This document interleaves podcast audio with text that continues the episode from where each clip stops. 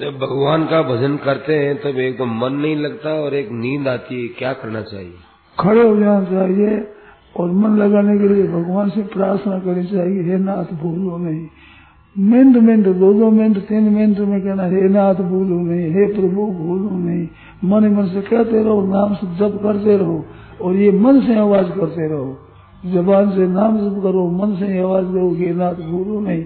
और भगवान की कृपा से फिर भूले मिट जाती है। नींद आए तो खड़े हो जाओ, नहीं तो घूमते रहो कमरे में, नाम जप करते रहो। बहुत स्वच्छ वृत्ति होती है, बड़ी निर्मल वृत्ति हो जाती है।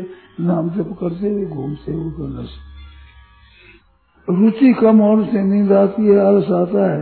रुचि होती है, सिनेमा देखने में नींद नहीं आती। रुपया गिनते नींद नहीं आती। कब नींद आती है? रुपया गिनते नींद आती है क्या? नींद आती है नहीं।